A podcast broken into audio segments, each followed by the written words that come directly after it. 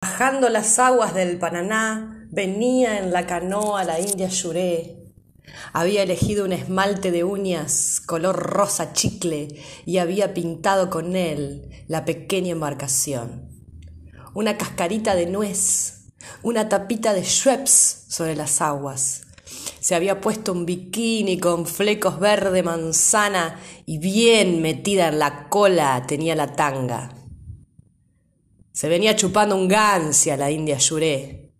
Descansaba la lanza en el asiento y en la cintura, por las dudas cruzar algún guanaco, llevaba las boleadoras. No es que no fuera intencional tanto maquillaje. Bajar el Paraná para Yuré no era cosa poca.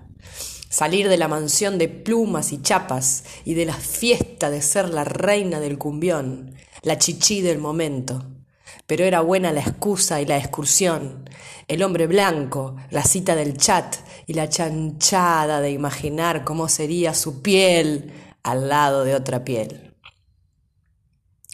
Y atracó la canoa, la lloré, con destreza de delfín y los brazos gruesos de tatuajes de flores del oriente. El hombre blanco la esperaba en plena erección, con las manos trémulas del miedo de no poder tocarla.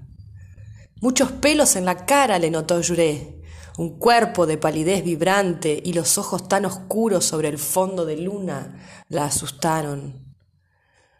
No me hable muchas cosas, le dijo, ni me cuente los incendios de las catedrales, ni las desgracias de las gárgolas que ya vienen a sufrir por los siglos. Mejor, mejor llévame a pasear en tu Toyota. El hombre, por ser tal, se destinó a obedecer, y en la tarde color de guacamaya de la ribera la rumbió en moto por los puestos y almacenes, la llevó al club a cuartear los reguetones y a tomarse los cusenier y otros tragos, que me olvidé el nombre. Y más para la noche, en la oscuridad de la selva, se la empernó a la Yuré.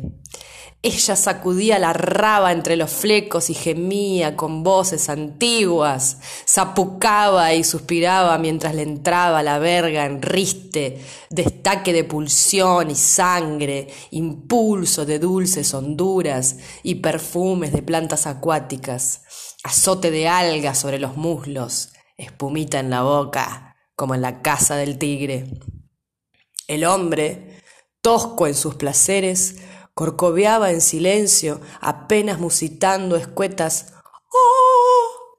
Y en el momento culminante, cuando miles de insectos litoraleños le pellizcaban el lomo y los grillos estridentes rompían en gozo las zanjas, el hombre blanco se derramó en coplas como un manantial y la india Yuré cantó una nota extraña. Era un concierto de voces altisonantes, un mixtape de rotas melodías, todo aquel universo de chicharras retosando sobre los reclamos de un pianito. Era hermoso estar desnuda por estas costas largas. Al rato del resuello, Yuré dijo, hombre, me vuelvo a mi rancho que me esperan mis crías, y se ajustó en el pelo la vinchita de estraz. El hombre la devolvió con su moto a la canoa, no sin antes comprarle un chocolatín y darle dos o tres caricias en el flequillo lacio. Lloré, se montó sobre las aguas, mojada de alba, saliva y sol. El remo dorado se hundió en el río siendo Dios, y los pájaros sin confín acompañaron el retorno.